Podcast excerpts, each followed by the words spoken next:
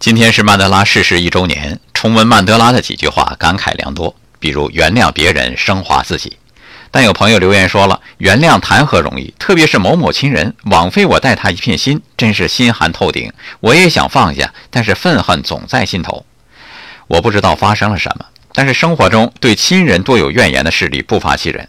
彼此相处时间最长的人，彼此相互照顾的人，彼此血缘最亲的人，居然多有怨言。有时候他们对仇敌的怨恨也不见得对亲人来得这么深刻。难道说因为爱之深才恨之切吗？还是爱得不得法反而招致了怨言呢？又或者我们需要的爱太多，总觉得对方给的太少呢？恨一个人比爱一个人我看容易得多，但恨一个人太累了，还是放下吧。正如曼德拉更有名的一句话，自己如果不把悲伤和怨恨留在身后，那么我其实仍然在监狱中。爱生活，高能量。